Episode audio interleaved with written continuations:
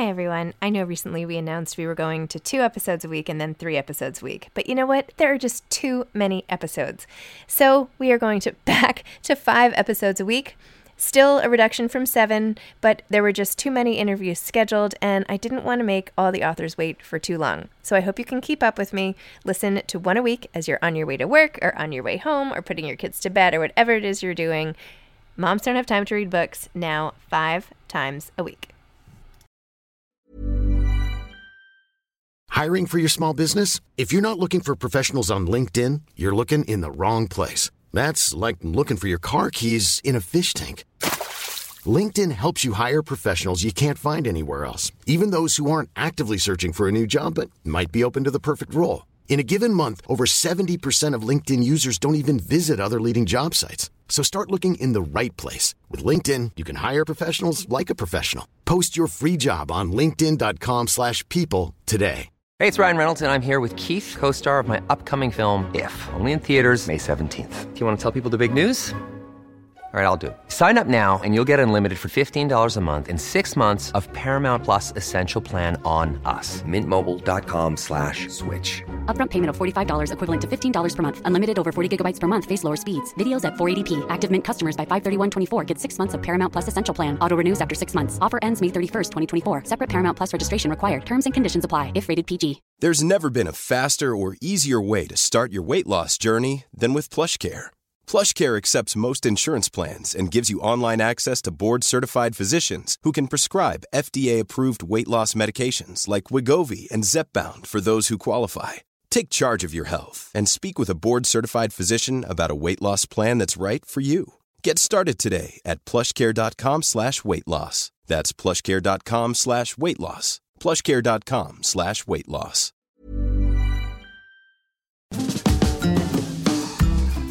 Hi, I'm Zibby Owens, the creator and host of the award winning podcast that you're listening to right now. Thank you so much, called Moms Don't Have Time to Read Books. It is a daily podcast, 365 days a year, and each day we talk to an author about all of the things related to their career, their book, their life, and more in 30 minutes or less because who has time? I am now an author myself, although I wasn't when I started this podcast. And you can get my new memoir, Bookends, a memoir of love, loss, and literature, wherever books are sold starting July 1st. And my children's book, Princess Charming. You can learn more about me at zibbyowens.com. But really, you're here to learn more about the authors, and that is what we're going to do. Also, be sure to check out all the other podcasts in the Zcast Podcast Network. You can learn more at zcastnetwork.com and definitely check out those shows as well.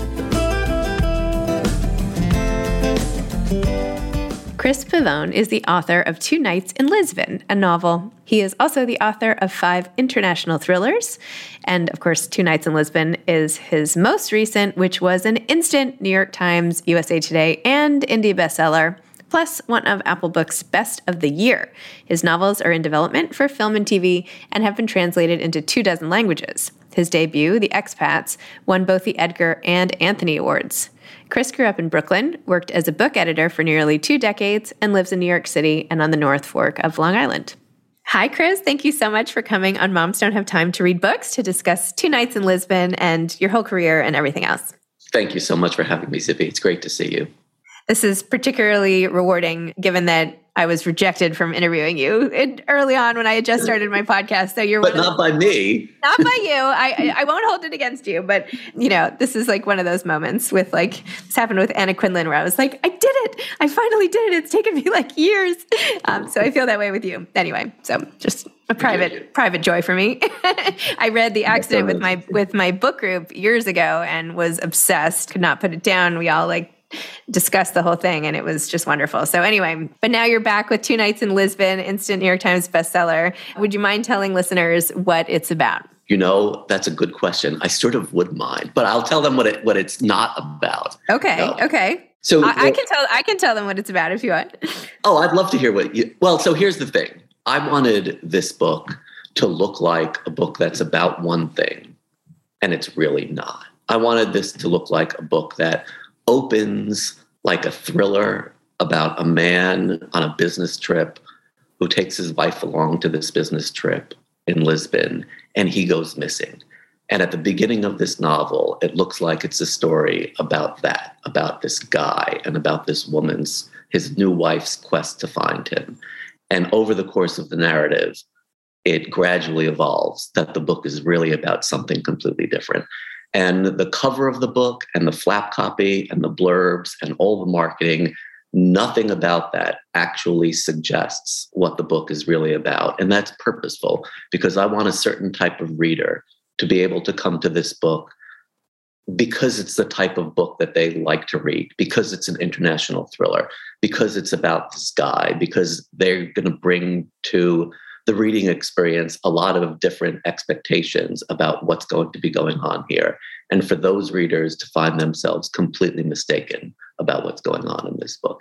So it's sort of like a Trojan horse of a book that the real subject does not become apparent for a while and I feel like that's most important for a type of reader who I actually want to trick into mm. reading this book because it's a subject that they would not voluntarily pick up a book to read about. Wow. So what how did you arrive at this? Did you always know you wanted to take the reader through this path to the actual story? Well, when I started writing this book, I knew that. When I started writing this book, the idea came to me during the Brett Kavanaugh hearings.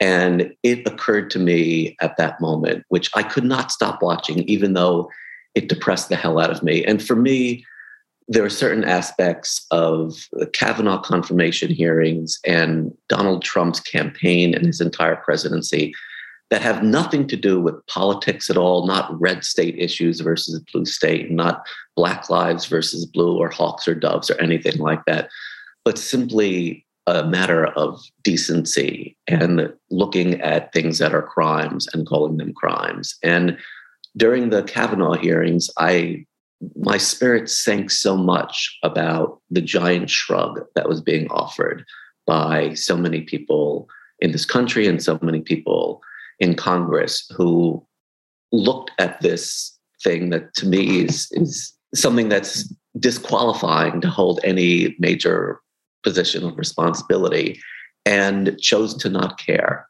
And I feel like we've all become trapped in these very, very hardened silos where every day we're exposed to news and so called facts and opinions that are only exactly our own, that we are never given the opportunity or we never give ourselves the opportunity to find any evidence to the contrary. And every day we go out there into the world of consuming social media and radio and newspapers and television, and we're confronted again and again and again with opinions we already have. And we never are forced to look at any conflicting evidence. And so our positions just become more and more hardened, and we start thinking that the people who hold other positions are more and more deranged and I think we've lost track of a common sense of agreement on the fundamental facts of the world. And wow, that was a long way of getting information of why I wanted to do this in this book. But that's it. I mean, that's that's the thing of it, is that I feel like we're so dismissive of so many things that there are television stations and newspapers and an online presence mm-hmm. that I will not engage with at all. I will not glance at the headline. I will not even remotely entertain the possibility that anything they have to tell me is anything even remotely approaching the truth. And I feel like half of this country feels exactly the same way about all the things that I consume. And I, I'm not going to say that I yearn for the good old days. There, there were no good old days, but I do yearn for the days when there was a set of common facts that we agreed upon in this world that two plus two did equal four, and that sexual assault is a crime. Wow. Well, that was powerful. I love it. I'll just ask you like two questions and we'll be done. This is so easy. Can we back up to how you got started and like your life? Like, where did you grow up and how did you become a writer? And I know you were an editor for a very long time. Like, can you t- tell us the path here? Oh, absolutely. Um, I grew up in in Brooklyn and I went away to Cornell for college and I did not major in English. I was a government major. And I came back to New York somehow convinced that I wanted to be a writer. But I didn't want to be uh, the type of novelist who spends his career teaching creative writing to freshman seminars in the middle of nowhere. And I didn't want to work in an advertising agency trying to get my big break to write a sentence about deodorant. I didn't, I felt like those are the types of careers, at least for me, that you're all in on the writing. And if it doesn't work out, then what do you end up with? And I didn't want to end up that way. And I feel like trying to become a novelist is an extremely risky endeavor. It works for almost nobody. And even for the people for whom it does work, that you look at them and you think, wow, that person has a very successful career as a novelist, they probably don't make a living at it. And they never really have. And so I, I didn't want to be all in in that way. Instead, I decided that I wanted to work in publishing. I thought ideally that the job I should get was as an assistant at the New Yorker. Because that's where that's where the money is, right there. Is. but they were unimpressed with my B plus average and my non English major and my complete lack of connections or relevant experience. So, unsurprisingly, they were one of many, many magazines that did not hire me. I had some pretty random jobs for a year working in professional publishing, and I worked for a newspaper that was sold by homeless people. And then I got a job as an assistant at Dell Puzzle Magazines, which published mostly crosswords, which I loved, and I still do. I love puzzles. And my love of puzzles is actually a big part of how I construct books. But I knew that I didn't want to have a career in puzzles. So after a year of working there, I marched my little self over to the parent company's human resources department or personnel as, as it was called and said i is there anything else i can do with this company and dell puzzle magazines was part of this big conglomerate called bantam doubleday dell a bunch of publishers and I got a job as a copy editor there. And I started on a Monday, as people tend to start. And because I didn't have any experience, I was given the easiest thing that a copy editor could be given, which was a, a, manuscript for a children's book. And Doubleday didn't really publish children's book like once every couple of years because an editor was doing a favor for somebody. And I did my little work on the children's book, and I I asked a query, and I marched the manuscript down the hall, and I gave it to the assistant who messengered it to the author who looked it over, who messengered it back, who gave it to the editor, who marched down the hall herself and came to my office and knocked on the door and said, Hi, are you Chris? And this was Wednesday. I'd started on Monday. And I looked up and I said, Yeah, I'm Chris. And she said, Hi, I'm Jackie Onassis. And that was my introduction to book publishing. And over the years that I worked there, I worked there, I continued to work there until she died, which was that was coincidental. I didn't leave because Mrs. Onassis died, but I was an assistant there, and all of my friends at the company were also my age and similarly broke. And people were working night and weekend jobs at Banana Republic and babysitting and doing things like that in order to pay the rent. And it was so affirming that this person who could be doing anything chose to do this with her life and not just for a year or two. She was not a dilettante. This is what she did for three decades. Is she went to a book publishing house and she acquired books and she pitched them in meetings and she stood there in the conference room and clapped for the boss just like everybody else. And she didn't come to work on Fridays and she didn't come to work in the summers. And nobody begrudged her that because she came to work ever because ever she walked in the door and it was that was fantastic and i worked on I worked on everything that Doubleday published. That my job was to do a little amount of work on on a 100 150 books a year and that was the first time in my life that I'd ever read contemporary bestsellers. I was 23 years old, something like that. And as young people do, I read what I thought of only as serious books, and it was literature with a capital L.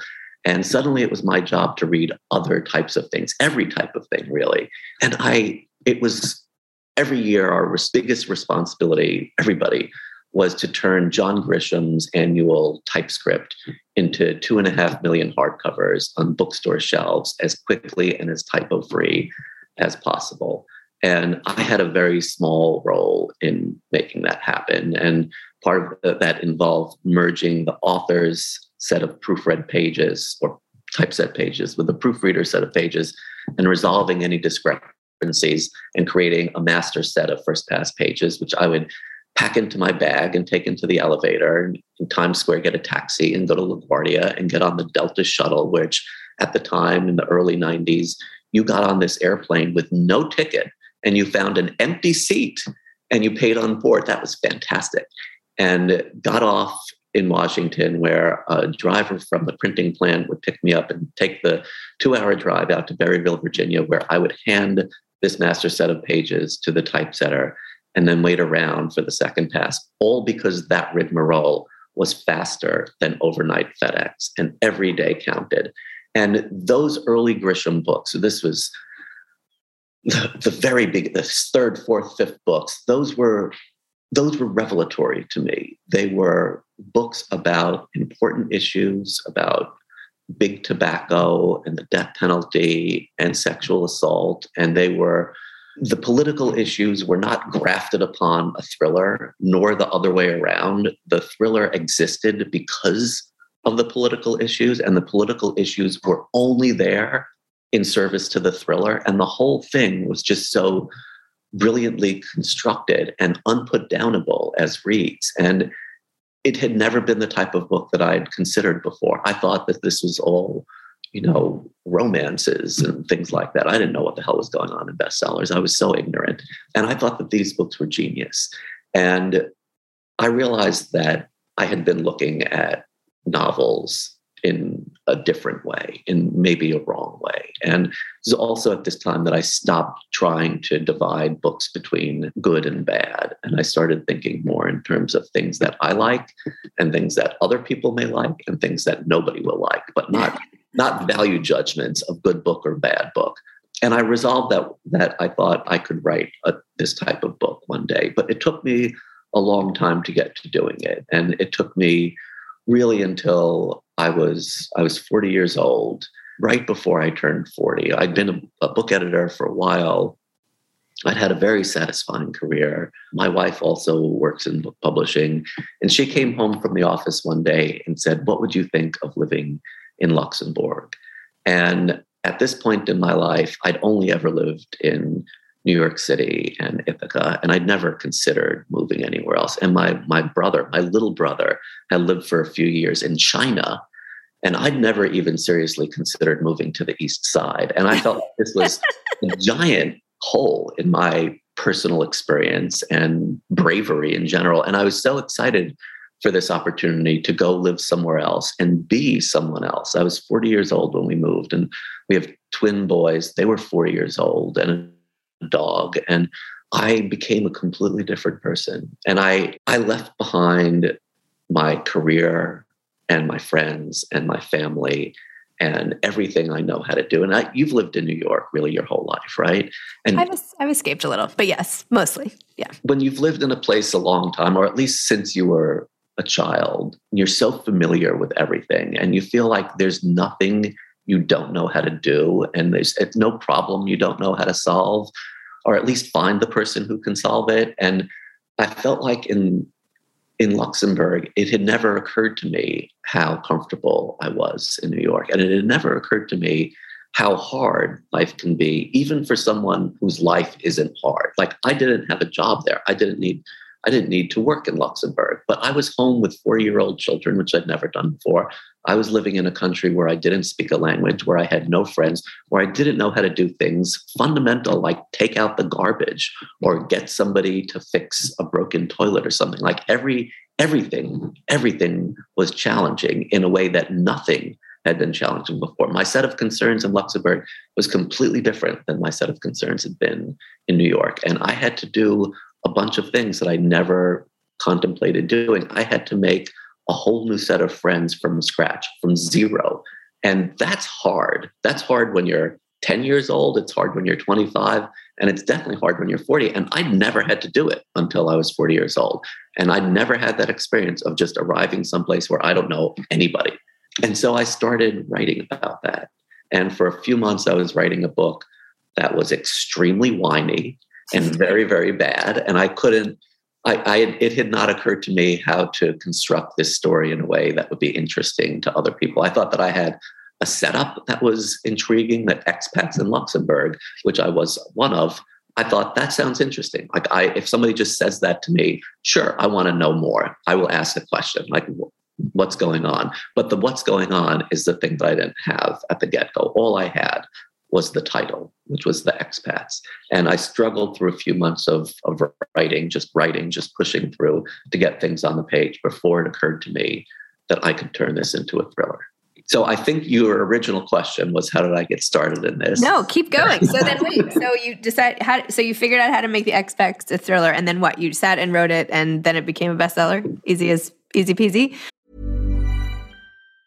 There's never been a faster or easier way to start your weight loss journey than with PlushCare. PlushCare accepts most insurance plans and gives you online access to board-certified physicians who can prescribe FDA-approved weight loss medications like Wegovy and Zepbound for those who qualify. Take charge of your health and speak with a board-certified physician about a weight loss plan that's right for you. Get started today at plushcare.com slash weight loss. That's plushcare.com slash weight loss. plushcare.com slash weight loss. Hiring for your small business? If you're not looking for professionals on LinkedIn, you're looking in the wrong place. That's like looking for your car keys in a fish tank. LinkedIn helps you hire professionals you can't find anywhere else, even those who aren't actively searching for a new job but might be open to the perfect role. In a given month, over 70% of LinkedIn users don't even visit other leading job sites. So start looking in the right place. With LinkedIn, you can hire professionals like a professional. Post your free job on linkedin.com slash people today. This episode is sponsored by BetterHelp. Sometimes we all have stuff we need to get off our chests. Even if we don't think it's interfering with our daily life, there are some things you just haven't processed, be it grief or trauma, eating disorders, anything. It might be time to work on those things, and I have a solution for you therapy. Online therapy by BetterHelp. It's designed to be convenient, flexible, and suited to your schedule. I took the brief questionnaire online where there were, I don't know, 20 questions. It didn't take long at all, maybe three minutes. And then I got matched with a therapist who could help me work on whatever. I picked trauma because even though it happened in 2001, I am somehow still not over the loss of my friend on 9 11. And it is what it is. BetterHelp is going to help and I am so excited, especially because with my special code, instead of $80 a month, it is 10% off, $72 a month, which is so much less than traditional therapy. And you'll get a perfect therapist for you. There are 35,000 therapists to choose from, so you'll find the right one. Get it off your chest with BetterHelp. Visit betterhelp.com slash moms don't have time today to get 10% off your first month. That's betterhelp, H-E-L-P dot com slash moms don't have time. Well, not exactly, but I'm also, you know, I think it's a, an extremely important decision for novelists to decide what type of writer am I going to be? And most people, almost nobody, gets to change lanes. Like mm. you pick a lane and that's your lane. Maybe you move a little bit in one direction or a little bit in another direction. Maybe you go faster, maybe you go slower, maybe you're good at it, maybe you're not. But if you write a first novel that's a thriller, you don't get to write a second novel that is speculative fiction. You don't get to write a third novel that's literary fiction. You don't that's not how publishing can work. That's not how publishing can operate. Publishers don't want it that way booksellers don't want it that way readers don't want it that way. And it's not just it's true i think not just in publishing but in everything. You don't you don't get to choose every couple of years to do something else and ask the world to respect that you're going to be good at it. Like you can't be an ENT and then become a heart surgeon. Like that nobody will go to you for that. Like hell no you're used to like looking up noses and you're going to cut open my heart? I don't think so. Like maybe your original training was the same but that's not how this works. And i feel like novelists nobody's life is at stake but you're asking readers to trust that you know how to do a certain type of thing. And i think you're then obligated to give them increasingly better versions of that thing. And they can be different versions of that thing, they can be wildly different versions.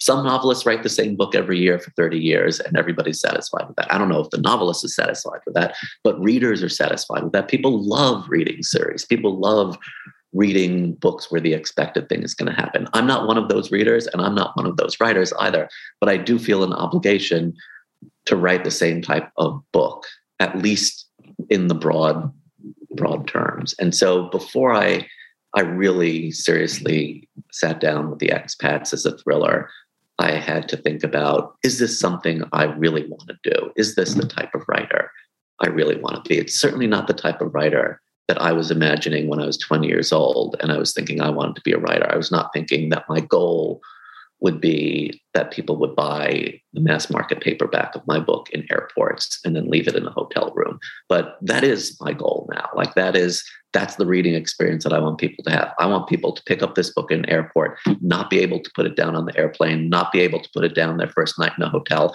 and then leave it there because it's a mass market paperback. Like it's not something you need to own.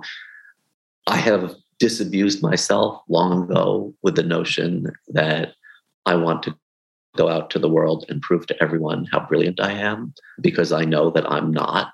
And I don't feel like I have anything that I want to prove to readers or colleagues or friends of mine. The thing that I want to do in these books is write really compelling stories that make people think. But I don't want people, I'm not aiming for people to walk around thinking, oh, that guy's a genius. And I think I'm comfortable in that realm of being a type of commercial novelist where my goal is to write the very, very best type of thriller that I can think of.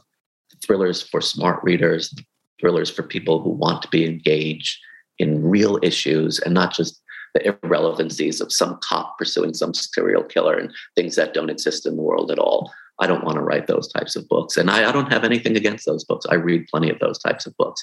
Sometimes that type of story can feel super irrelevant to me.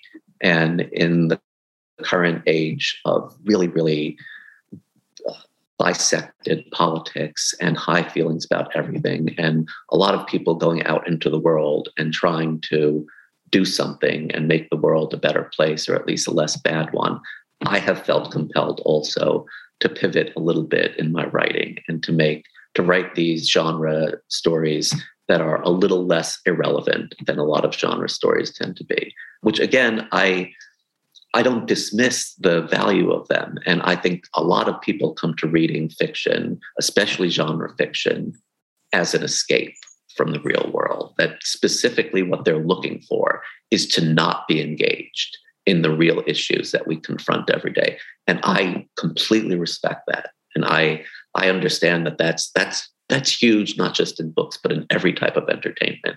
It's just not how I engage with literature or stories at all. So I'm I've been trying to write these. I wouldn't call them serious, but they're books that have a more serious edge and are more closely tied to real issues that we confront in society. And each one of my books is about that. And whether the theme is marriage or work or betrayal, they're all about something important to us. And it, it's not just a story of adrenaline that ends with the good guy prevailing. And you don't think that mastering a particular genre and learning how to do it at the very top level of a craft is an act of genius? no. Uh, well, I don't know. What is that? I mean, what what writer do you, who did you who did you want to be? Like, I feel like it's um, you're trying to say like, well, I'm writing these books. It doesn't, you know, I, am not trying to convince anyone I'm smart. I I, I feel the complete opposite of uh, like I feel it is case in point in in supporting the argument that you are. Like, what who do you feel like somebody else is holding up to say like, well, I'm not this guy. You know, do you have some? You know what I mean? Yeah, I do. Um, I feel like the the mark of genius in in the arts, in literature, in creativity of any sort is inventing something new. Is writers who invent a new way of storytelling or new way of using language or a new voice or things that haven't been done before, looking at the world and saying, I can do something completely different here and create a new language, create a new visual language, create a new musical language, create a new sound, create a new feeling in people. And I I don't want to not sell myself too much, but I don't feel like I do that and I don't feel like that's been my goal. I'm trying to write a really really good version of an of a form that already exists in the world. And I feel like there are writers and a lot of them are struggling writers and not a lot of them are very successful financially who do go out into the world and invent something new and in in my generation I, I have felt like that is probably Jennifer Egan, mm-hmm. who has written a different a different type of book every book, contrary to everything I was just saying before about how you need to pick a lane. And I think that type of, of bravery is also part of of it. And I don't I feel like she has dwelt in these different arenas in each of her novels that's somehow really, really related to one another. So, listeners, sorry about that. We're back. I had a slight Wi Fi outage and I'm so sorry. But now back for the conclusion of my interview with Chris Pavone. Thank you for your patience. anyway, Chris, you had just finished telling me about how Jennifer Egan is is more of a genius than you are. So, uh, Well, I still believe there are lots of different types of genius in the world, and particularly in the, in the literary world, it is like chasing a ghost to try to become somebody who readers regularly turn to and who can break mm. out from the muck, and that is a genius skill of its own. So, you know, not to say that everybody brings their own unique things. And I think to many people, being able to do what you have done is an act of genius. So I'll just leave it at that. Well, thank you. That's very nice of you. And I okay. do appreciate it. Yeah. By the way, I've been wondering what happened to your brother who went to China? What does he do now? Like, what's his story in life? He is a high school teacher. Um, he did not stay in China. He came back to New York. He had a bunch of adventures. He lived in Alaska for a while, and he he became somebody who's teaching primarily kids who spoke Chinese to speak English, which there are there are a lot of in New York City right now. And he actually teaches at the high school that I went to, but he did oh. not go to. I also briefly taught as a substitute teacher at that high school, which is called Midwood High School. It's in the middle of New York, in the middle of Brooklyn. And it was not an experience that I liked. my, my parents were New York City public school teachers, as were almost all of their friends. And so I grew up seeing all of these teachers around me and having a lot of respect for a lot of them. And then, of course, I had a lot of respect for my own high school teachers. But then when I became one of them, and I was only 21 years old when I walked back into Midwood as a substitute teacher and sitting in the, the break room with the teachers and finding out how much some of them disliked their jobs and disliked the students, it was so devastating to me. And I I it was it it was one of those revelatory moments in life when I thought, wow, there are just some things that I could not ever remotely see clearly coming until they were right here upon me. And this teacher, like being a depressed person, I just had no no idea, you know, and I I felt like I've I've always carried that with me, that that the the surprise of finding that people are not who you think they are. And to me that that was so shocking then and it, one of the, the experiences i had as a young person working in publishing in 1995 i think it was i sort of helped pat conroy bring a book called beach music to the ah, finish line loved beach music i wrote about it in my book i loved it yeah it was it was really really late and pat was doing a very very big revision on it and he was having a hard time doing this. And he was living in San Francisco. And Doubleday really needed to publish this book for financial reasons. And it was just, it, it was unsustainable that he could just continue to not finish up work on it. So the publisher moved Pat from San Francisco to a hotel on the Upper East Side to finish working on this book in an environment where he could be sort of controlled, as in babysat. And the babysitter was me. And I woke up every day and left my apartment on West 75th Street and walked across Central Park. And at 9.01 in the morning, I would knock on his hotel room door where he was living. And he had a little kitchen in his hotel room and he was cooking all the goddamn time. And he would he found so many things to do other than work on this book. And it was sort of my job. And I was uh, 26 years old to remind him, hey man, like you're here to to finish this book and not to like experiment in trying to recreate some great pasta dish you had in Rome last year. And Pat was a really, really tremendous talker, but he was also an incredible listener. And one of the things that he wanted from me was to go for walks in Central Park, to take a break from working. And this was in, in February and March, and we would go for long walks, and he would just pepper me with one question after another about everything about my childhood, about my parents, about driving around in Mexico and Guatemala, which we did, and about my job and my girlfriend and whatever. He just wanted to know everything. And it was sort of frustrating to me because here I was, this aspiring writer, spending all this time with this super famous, accomplished novelist, and I didn't couldn't get a question in edgewise because all he wanted to do was ask me about me. And then it was on our last day together. He was finally got around to giving me some advice, and we were walking through the zoo in the rain, and he turned to me and he actually put his hand on my shoulder and he said, "Listen to other people's stories and listen very carefully." And that's when I realized that this time that we've been spending together was not a distraction for him. It was work. He was working. He was getting my stories out of me because he was looking for something to use.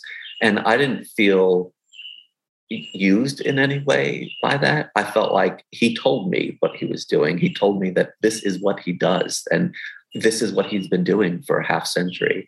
And I took away that lesson to listen to other people's stories and to try to see, hear what it is that they're really saying and who they really are when they're talking about a problem or an event or a concern. And I've tried to put a lot of those, all of those. That, that's that's what my books are filled with. Are the types of stories that I've gotten from other people, and there are plot twists that I make up that are borderline ludicrous because I feel like that's what we want out of a thriller. Like if you're writing completely true to life fiction, that's not thrilling, it's not mysterious, and very often it's not actually compelling for other people to read about. Like, I don't want to listen to most people tell the story of their life for 12 hours. Like, that's just not not how I want to be engaged in the world. Um, I feel like I want more plot twists and more action than happen in most lives, including my own. And so I I add plot elements and peril to heighten certain types of stakes. But I feel like the books are never really about that. They're about real human concerns behind whatever the hell's going on in the plot. And those are the things that I've gotten from listening to people in my life and primarily from listening to women. Wow. Very interesting. I love it. Listening, puzzles, combination of all these factors. And here that's that's how you did it.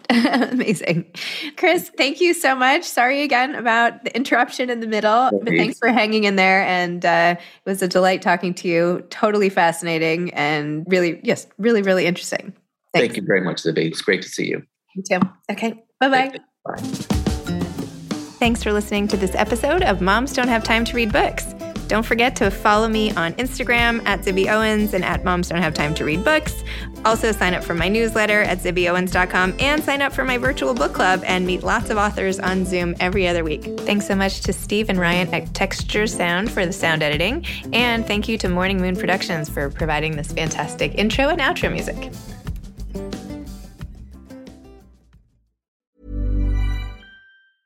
Hi, I'm Daniel, founder of Pretty Litter. Did you know cats tend to hide symptoms of sickness and pain? I learned this the hard way after losing my cat, Gingy. So I created Pretty Litter, a health monitoring litter that helps detect early signs of illness by changing colors, saving you money and potentially your cat's life. Pretty Litter is veterinarian developed, and it's the easiest way to keep tabs on your fur baby's health right at home. Go to prettylitter.com and use code ACAST for 20% off your first order and a free cat toy. Terms and conditions apply. See site for details.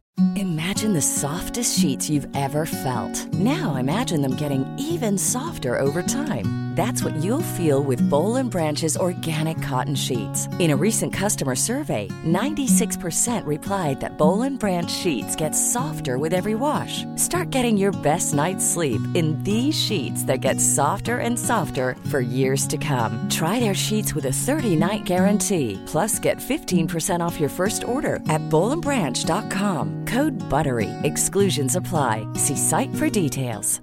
Even when we're on a budget, we still deserve nice things. Quince is a place to scoop up stunning high-end goods for 50 to 80% less than similar brands. They have buttery soft cashmere sweaters starting at $50, luxurious Italian leather bags, and so much more. Plus, Quince only works with factories that use safe, ethical, and responsible manufacturing. Get the high-end goods you'll love without the high price tag with Quince. Go to quince.com/style for free shipping and 365-day returns.